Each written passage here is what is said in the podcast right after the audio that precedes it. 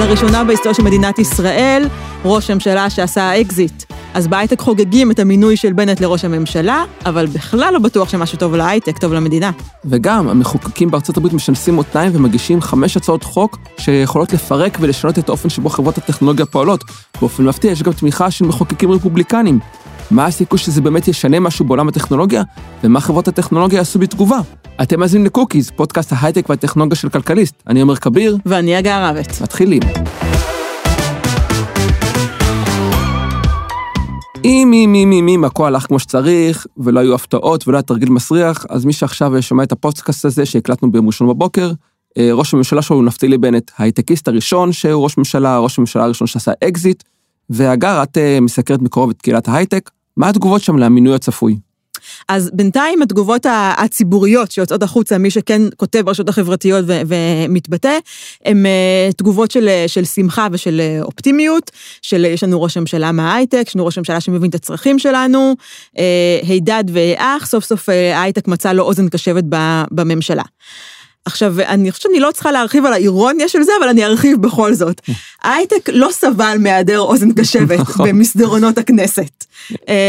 ההייטק אה, קצר המשק, ההייטק אה, אה, החזיק את המדינה בקורונה, במובן הטוב של החזיק את המדינה. הוציאו אותנו מהמשבר, ככל הנראה יהיה אחראי למרבית הצמיחה שאנחנו ראינו גם ב-2020 ונראה גם ב-2021, אה, כך שההייטק לא, הוא לא... אה, נשים מוכות, והוא לא אה, בעלי מסעדות, שבמהלך השנה האחרונה ישבו, ב, ישבו בבית ו, ורק חיכו שיתחלף הממשלה כדי שיהיה מי שיקשיב להם. זה לא המקרה. אה, מה שאנחנו רואים בהרבה, בהייטק, לא, האמת היא שלא רק התגובות בארץ, אלא אנחנו רואים את זה בכל פעם שיש איזושהי מערכת בחירות בעולם ואחד המתמודדים מגיע מהעולמות העסקיים, אנחנו רואים שנעשית איזושהי הקבלה של אה, האיש הזה ידע לנהל חברה, הוא ידע גם לנהל מדינה.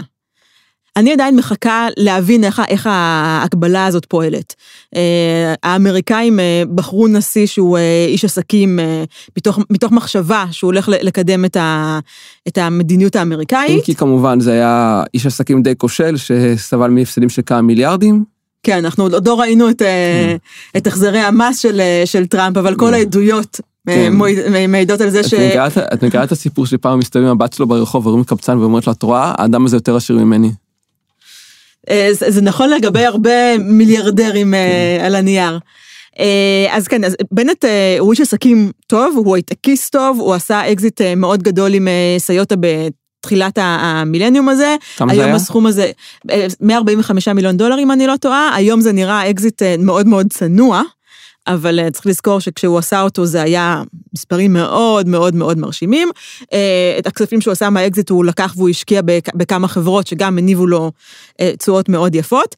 אז בנט הוא לפי כל העדויות איש, איש עסקים נהדר. אבל אה, לנהל חברה זה לא כמו לנהל מדינה. כשאתה מנהל חברה, יש לך אחריות אומנם לעובדים שלך וללקוחות שלך, ויש לך גם אחריות מאוד מאוד גדולה למשקיעים שלך, אם זה המשקיעים הפרטיים שלך בתור חברת הייטק, ואם זה מחזיקי המניות שלך בתור אה, חברה ציבורית. וכשאתה מנהל חברה שנמצאת בתקופה קשה, ואתה צריך אה, אה, לפטר כוח אדם, זה נחשב למהלך טוב.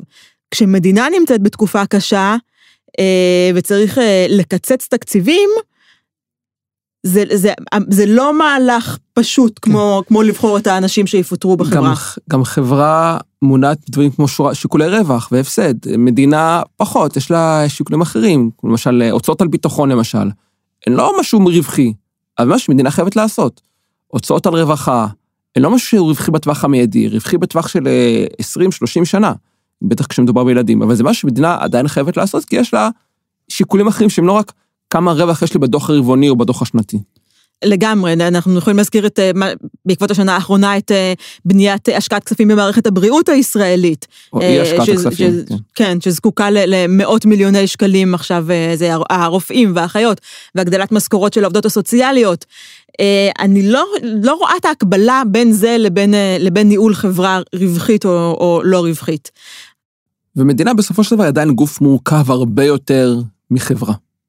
כן, וגם באמת צריך לזכור שה, שההייטקיסטים הם המאיון או העשירון העליון של, ה, של האוכלוסייה, הם לא אזרחי המדינה שזקוקים לממשלה במיוחד. אזרחי המדינה שזקוקים לממשלה במיוחד, הם האזרחים שכמו שאמרתי בהתחלה, קולם כנראה פחות נשמע. אה, יש להם אה, פחות כסף, הם מגיעים מפריפריות, הם מגיעים מאוכלוסיות אה, מוחלשות יותר, הם סובלים מבעיות שהן כנראה תולדה של הזנחה של, של דורות רבים. הם לא האנשים שבסופו של דבר מגיעים להייטק. מה אנחנו יכולים ללמוד מההיסטוריה של בנט על איזה ראש ממשלה הולך להיות בהקשר של חברות הייטק? אז בנט באמת אה, עבר אה, כמה קדנציות בכמה משרדי אה, ממשלה. אה, צריך להזכיר, ואני מקווה שזה לא מגיע כהפתעה לאף אחד מהמאזינים שלנו, שבנט הוא, הוא איש ימין. די. כן, מסתבר שהבן אדם שעומד בראש מפלגה שנקראת ימינה, הוא אשכרה איש ימין. אני לא יודע, אני רואה ערוץ 20, אומרים לי משהו אחר לגמרי, אני לא יודע למי להאמין כבר. כן, זה אכן מאוד מאוד מבלבל, אבל אה, הוא לא רק ימין מדיני, הוא לא רק אה, אה, פטרון ההתנחלויות ויהודה ושומרון, הוא גם איש ימין כלכלי.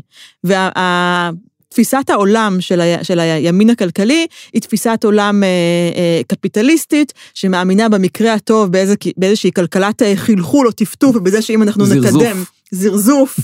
אה, יותר בצורת, אבל בזה שאם אנחנו נקדם אה, אה, את האוכלוסיות שגם ככה יש להם הרבה כסף ויכולות וזה, בסופו של דבר, איכשהו באיזושהי דרך קוסמית, הדברים האלה יחלחלו למטה וכמה טיפות יגיעו גם okay. אוקיי. לאדמה. זה לא ממש עובד בפועל, אבל הרבה ניאו-קונסרבטיבים מאמינים בזה. צריך להזכיר גם שבנט לא לבד שם, יש גם את יאיר לפיד שהוא לא בדיוק מרקסיסט, שר האוצר יהיה אביגדור ליברמן, עוד חסיד הכלכלה הימנית. וגם גדעון סער, עוד אה, שותף מרכזי שם, לא בדיוק מגיע מהצד השמאלי של המפה הפוליטית. כן, זה, זה ממשלת המרכז הכי פחות מרכזית ש, שראינו כבר הרבה זמן. אה, אבל כן, אם, אם אנחנו אה, עוברים למה שבנט עשה, נגיד, בתור בקדנציה שלו כ, כשר חינוך, אחד המהלכים שלו, שהוא באמת קידם אותו כמה, כמהלך שאמור להיטיב עם ההייטק הישראלי, זה היה המהלך של הגדלת לימודי המתמטיקה. וקידום אה, לימודי מתמטיקה חמש יחידות. עכשיו, אין לי שום דבר נגד אה, אה, לימודי חמש יחידות במתמטיקה. זה, זה רעיון טוב, עדיף ללמוד חמש יחידות במתמטיקה מאשר ללמוד שלוש יחידות במתמטיקה. זה רעיון טוב למישהו אחר שהוא לא אני, אבל כן. גם, גם במקרה שלי, למרות שאני עשיתי חמש יחידות. לא, לא בהצלחה מטורפת, אבל עשיתי. אני, אני אפילו שלוש יחידות לא עשיתי. עומר, אנחנו מגלים עליך. כאן... אין לי תעודת בגרות. אה, באמת? כן. בסדר, יש לך תואר שני. נכון. זה גם משהו. כן. אבל בהיסטוריה. אז תכף אולי נגיע להיסטוריה באמת, אולי, אולי מתישהו תהיה פרקטי. אה, אבל כן, מה שבנט עשה זה לקדם את אה, לימודי החמש יחידות, וזה מהלך שהוא מהלך אה, יש פה משהו שהוא מאוד פשוט ומתבקש, זאת אומרת, אתם רוצים, אה, אנחנו אומת הייטק, מה הייטק צריך? הייטק צריך אה, אה, מתכנתים, איך מגיעים מתכנתים? מודדים לימודי מתמטיקה. אז קודם כל, זה נכון שהייטק צריך מתכנתים, בסופו של דבר יש איזשהו קור, איזשהו ליבה של אנשי תכנות שצריכים כדי להקים חברת הייטק, אבל הייטק צריך עוד הרבה מאוד דברים. אנחנו רוצים להיות מעצמת הייטק, אנחנו צריכים כמה דברים שהם לא רק אה, אה, מתכנתים, אנחנו צריכים אה, מעצבי מוצר ואנשי שיווק ומנהלי כוח אדם, כל מיני דברים שלאו דווקא מגיעים מחמש יחידות, והם הכרחיים בשביל ליצור כאן חברות הייטק גדולות, לא קטנות. שוב, בשלב הסטארט-אפ, בשלב שבו אתה 30 איש בחברה, אז כן, 15-20 מהם זה מתכנתים, ויש לך רק עוד עשרה אחרים. אבל בשלב שבו אתה בונה כאן חברה שיש בה 500 איש, 1,000 איש, אפילו יותר מזה בתקווה, המתכנתים הם אה, רבע מהחברה, חמישית מהחברה, וכל השאר הם אנשים אחרים. האם האנשים האלה יגיעו אלינו ממערכת חינוך שמעודדת לימודי חמש יחידות מתמטיקה, או שהם יגיעו ממערכת חינוך שמעודדת חשיבה עצמאית, שמעודדת אה, אה, אה, לימודי היסטוריה קצת יותר רחבים מאשר אה, בית שני, שואה ומלחמת ששת הימים? אני לא בטוחה. זאת אומרת, צריך יותר מערכת חינוך עם חשיבה שיותר מודדת חשיבה ביקורתית, יותר מודדת... אה...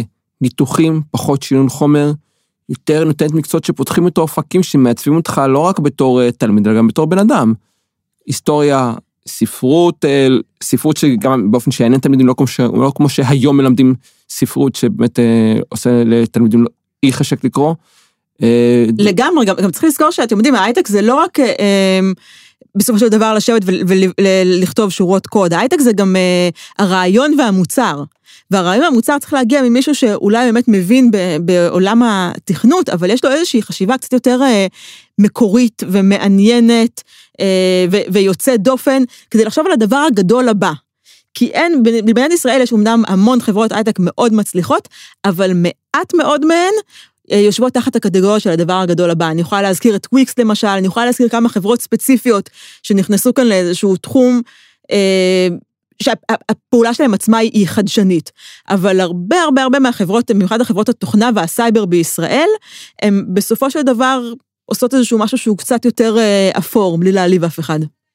אה, אם אנחנו מסתכלים למשל על, אה, על החברות הגדולות ביותר בעולם, אני לא בטוחה שאילון מאסק הוא המתכנת הטוב ביותר בחברה שלו, אני בטוחה שבזוס הוא לא המתכנת הטוב ביותר בחברה שלו, ועדיין הם הקימו אה, אימפריות מדהימות. וכמובן שסטיב ג'ובס לא היה מתכנת, לא היה מהנדס, אה, היה איש של חזון, היה איש שיווק, אבל אה, לא, לא, לא, אומרת לו, שב מול מחשב, תתכנת, לא היה לו מושג מה לעשות. נכון, לגמרי.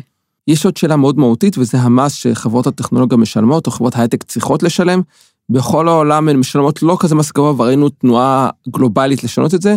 גם כאן בישראל חברות אה, בינלאומיות, בעיקר אה, גוגל, פייסבוק, גם אינטל, משלמות אה, שיעורי מס מאוד מאוד נמוכים ביחס להיקף הפעילות שלהן.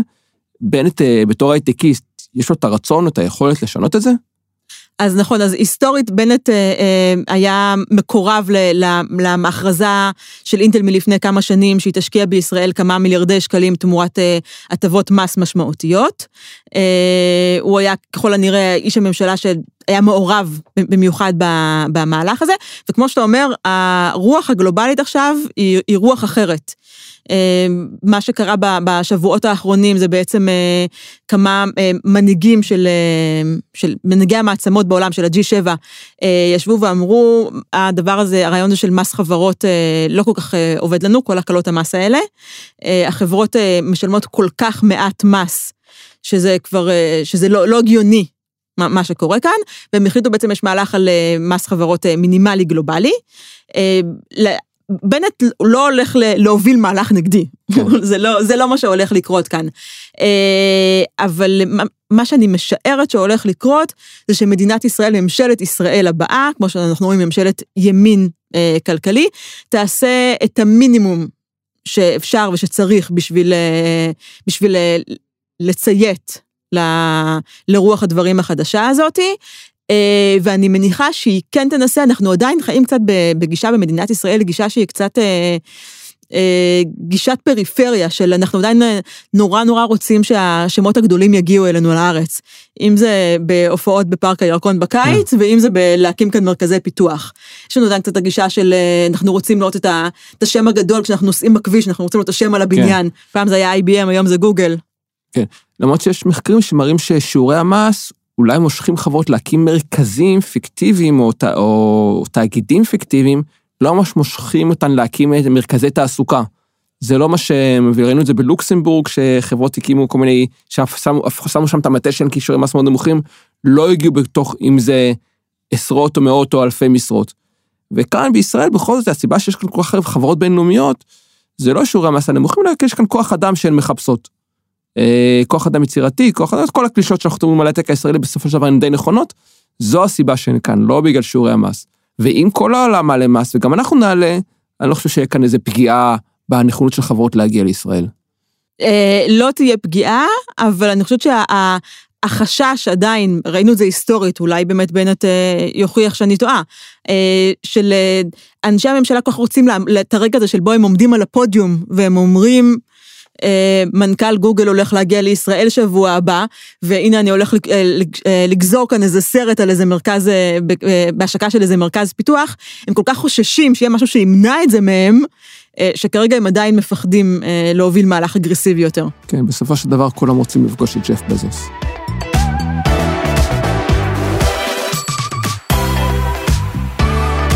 מרק צוקרברג וג'ף בזוס הסתכלו השבוע על מה שקרה בקונגרס האמריקאי ועל ההצעות אה, לפירוק שכבר עברו משלב המחשבות לשלב המעשים.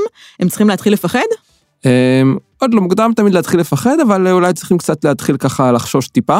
אמ, בסוף השבוע אה, קבוצה של מחוקקים דמוקרטים וגם כמה רפובליקנים הגישו חמש הצעות חוק חדשות בבית הנבחרים, שביחד המטרה היא להפחית את כוח חברות הטכנולוגיה, לצמצם את היכולת שלהן לעשות מהלכים בעייתיים. יש הצעות ש... יש הצעת חוק שאומרת למשל שחברה שמחזיקה פלטפורמה וגם פועלת באותה פלטפורמה לא יכולה לעשות את זה. למשל אמזון שיש לה את הפלטפורמת market uh, place שלה, לא יכולה להיות שם וגם למכור דברים. Uh, שחברה שמפעילה שירותים שמתחרים בשירותים אחרים בפלטפורמה שלא לא יכולה לתעדף את השירותים שלה, זה נוגע למשל למקרים כמו uh, שגוגל מתעדפת בתוצאות החיפוש של השירותים שלה על חשבון uh, שירותים מתחרים כמו שירותים של ילפ, שאגב היא כבר נכנסה לזה בארבע ומשהו מיליארד דולר באיחוד אירופי לפני כמה שנים, הקנס אגב עדיין לא שולם. יש הצעת חוק שמחזקת את היכולת של ה-FTC להגביל רכישות מצד ענקיות טכנולוגיה, זה רלוונטי ל...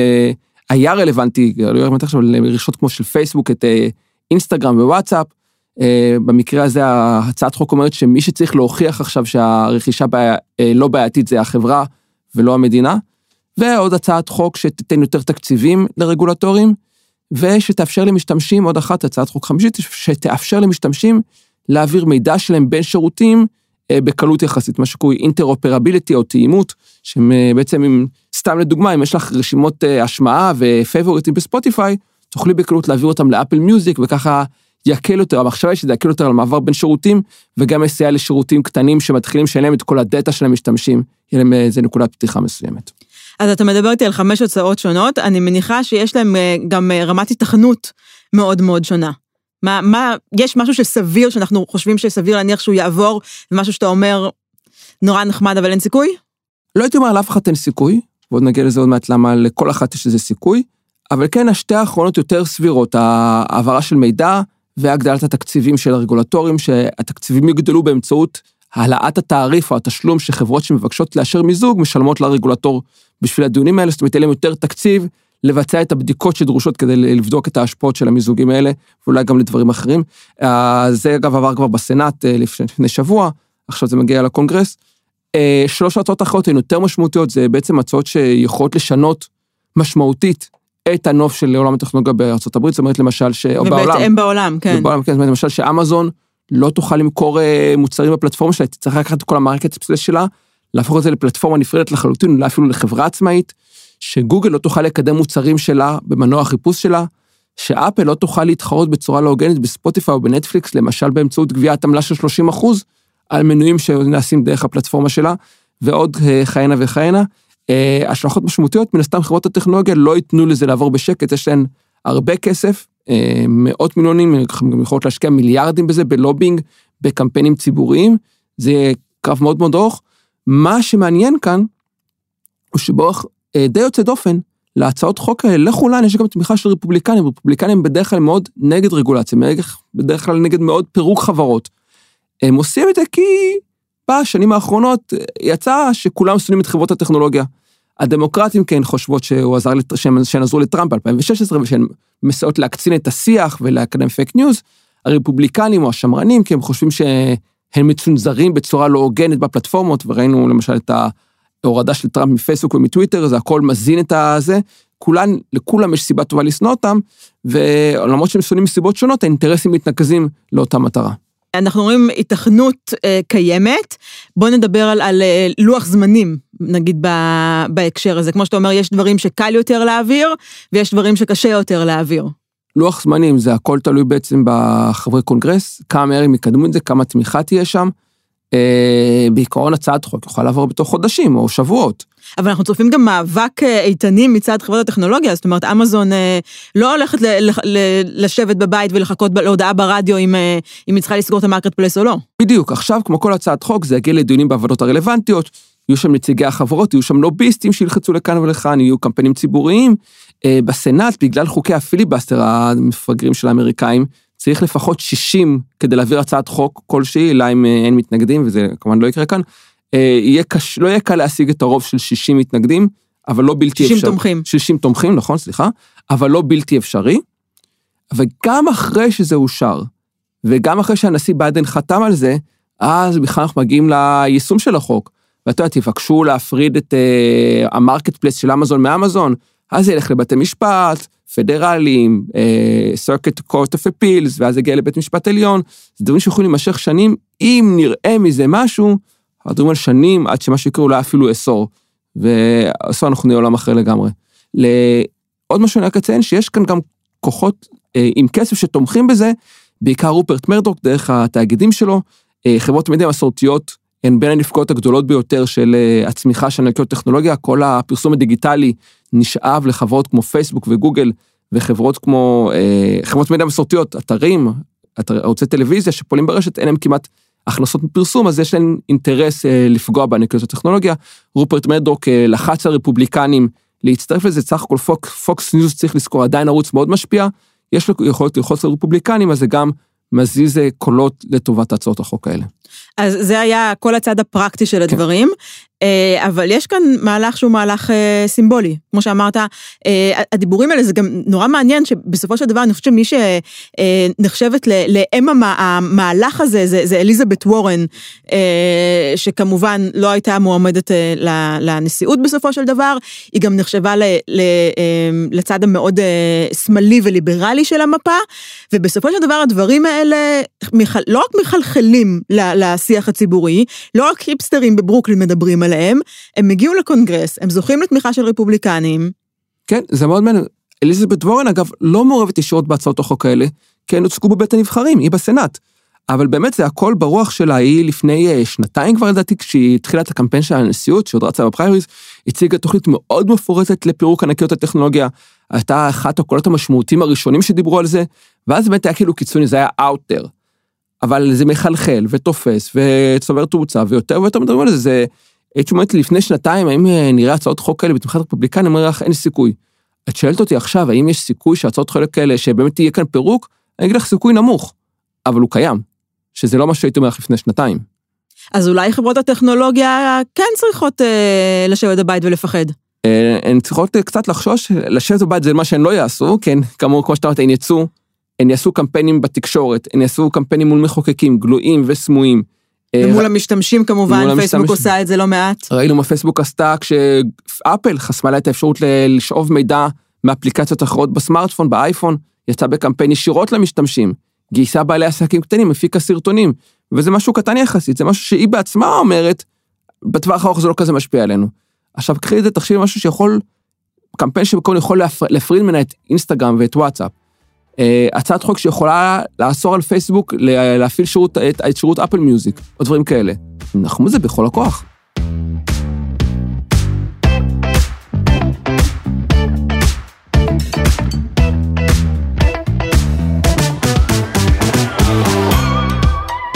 אז מהקוקיז אנחנו עוברים לקוקיות. עומר, מה קרה לך השבוע ששימח אותך, ריגש אותך? טוב, אז הפעם לשם שינוי אין לי ספר. אה, כמו שאת יודעת, אחרי ההקלטה הקודמת קפצתי למחסני הטבעונות כדי לקנות Beyond אה, Meat, המבורגרים של Beyond Meat, וניסיתי בחודשים האחרונים כמה המבורגרים טבעונים, ניסיתי את אלה של טבעול, את אלה של אה, טבע דלי, אף אחד לא היה ממש מוצלח או טעים במיוחד, ו Beyond Meat הוא, הוא טוב. הוא, הוא וואלה, הוא המבורגר סבבה, זה לא ההמבורגר הכי טוב שתקני, את יודעת, אם תלכי לאיזה המבורגריה ממש טובה, אבל הוא, וואלה, הוא שם כאילו, זאת אומרת, אחלה המבורגר שאפשר להכין בבית, מחכה את הטעם של הבשר, יש לו את המרחב הבשר. קצת יקר, אה, יקר כמו בשר, אני לא תמיד לא אסתכל אם זה יקר כמו בשר, אני לא בטוח שזה יקר כמו לא בשר. אני לא קניתי בשר כבר שנים, אז אני כן. לא יודעת להגיד לך. אבל אה, אתה יודע, בכיף מסעדה ארוחה של המבורגר סבבה בבית, יותר טעים ממקדונלדס, אה, שזה לא כזה פשוט, אני יודע שאתה צריך להגיד, אבל מקדונלדס זה ממש טעים ההמבורגר הקטן שלהם. אני דווקא קצת מסכימה איתך, אני לא זוכרת באמת מה הטעם, אבל אני זוכרת בזמנו כשאכלתי בשר שזה היה נהדר. אבל זה המבורגר סבבה, לא מרגישים שזה טבעונים לא יודעים, אה, שווה, שווה, וגם הנקניקיות שהן לא רעות. אני לא מאמין, אתם, קהל המאזינים לא מבין כמה הרי גורל זה שעומר כביר ממליץ על, אה, על תחליף בשר, אבל... לא, זה, לא, זה לא כזה הרי גורל. אני מאוד אוהב בשר, אבל תזכר, אני גם כתב האקלים של כלכליסט, אז אני מאוד צמצמתי, אני כבר אגב לא מבשל בשר בבית בכלל, לא אוכל בשר כאילו שמכינים בבית, רק במסעדות. אני מוצא כל מיני דרכים לצמצם את הצריכת בשר, למרות שאני באמת מאוד אוהב, כי בכל זאת זה מאוד מאוד מאוד מזיק לסביבה. כן, זה, זה אכן טעים, אני זוכרת במעומעם, שזה, שזה טעים, כן. כן, אז הביאנד מיט זה כזה, יאללה, בואי בוא שנייה רגע, אנחנו היינו בחו"ל כמה פעמים, אנחנו יודעים טוב מאוד שהצמחונית רק בארץ. את לא צריכה, הזיכרון שלך לא כזה מעומעם. קודם כל, הוא כן מעומעם, כי לא נסעתי לחו"ל כבר שנה וחצי, אתה מדבר אחרי זה. ושנית, אה, יש גבול, אני לא יכולה לדאוג לפירות שמעולם לא פגשתי ואני לא מכירה. כן. הפרות הישראליות יותר קרובות לליבי. למרות שהרבה מהבשר מגיע מארגנטינה, אבל לא משנה. אל תהיה קטנוני עומר. אז מה השבוע שלך? מה יש לך להביא לנו? אז אה, אני רוצה להמליץ אה, על VPN, לא על VPN ספציפי, אלא על הקונספט של VPN. עכשיו, אני מניחה שלא צריך להמליץ על הקונספט של VPN להרבה אנשים, אנחנו בכל זאת אה, חיים במדינת ישראל, שבו ההיצע של נטפליקס קטן משמעותית ממשהו במדינות אחרות. הרבה אנשים עשו VPN לצרכים האלה, אבל השבוע יצא, אני רוצה להמליץ על VPN בהקשר של היורו. אז למי שלא יודע, יורו 2020, אה, נפתח ב, ביוני 21 ביום שישי האחרון. אה, מי שרוצה אה, לצפות במשחקים בארץ צריך לשלם לא מעט אחד מערוצי הטלוויזיה, אני אפילו לא יודעת כי, כי לא בדקתי, אבל יש אופציה אחרת, והאופציה הזאת היא לשלם על אה, VPN שעולה בין שלושה לחמישה דולר לחודש, אה, להתחבר ל, לאיזשהו אה, שרת בריטי מכובד, להיכנס לאתר של ה-BBC ולצפות בכל המשחקים האלה, ברוב המשחקים, לא משדרים את כל המשחקים, משדרים 90 אחוז מהמשחקים, אבל לצפות במרבית המשחקים האלה דרך האתר של ה-BBC לגמרי בחינם. אם אתה צריך להיות תושב בריטי בשביל זה, יש שיגידו שכן. לכאורה ה-BBC שואלים אותך אם אתה תושב בריטי או לא, אבל אה, אני אעמיד פנים שלא נתקלתי ב pop-up הזה. אנחנו, אנחנו בכל זאת, אנחנו היינו, היה כאן מנדט בריטי, אנחנו תושב בריטי של כבוד. כן, בדיוק, אנחנו דור שלישי ל, ל, ל, לאיזשהו תושב בריטי. אמ, וכן, אז בהקשר הזה, אני לגמרי ממליצה על, על VPN, אם אתם רוצים לעשות אותו לתקופה ארוכה יותר, אם אתם רוצים לעשות אותו לחודש הזה של, ה, של היורו, יחסוך לכם הרבה מאוד כסף, וגם יחסוך לכם את ההקשבה לפרשני הספורט הישראלים. את יודעת מה אני רוצה?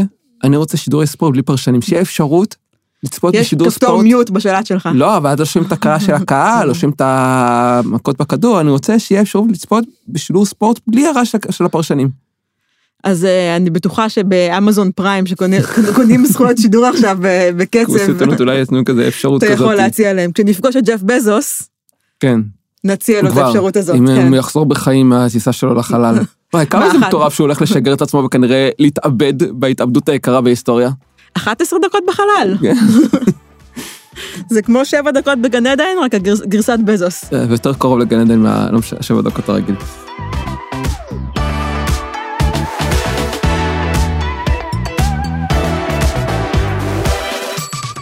אלה הקוקיות והקוקיס שלנו לשבוע. תודה לאופיר גל מסוף ה Sound Studios ולרועי ברגמן מכלכליסט, אני עומר כביר. אני הגר רבט. ואם נהניתם, אתם יכולים למצוא אותנו בספוטיפיי, באפל מיוזיק, או איפה שאתם שומעים את הפודקאסטים שלכם ולעקוב אחרינו.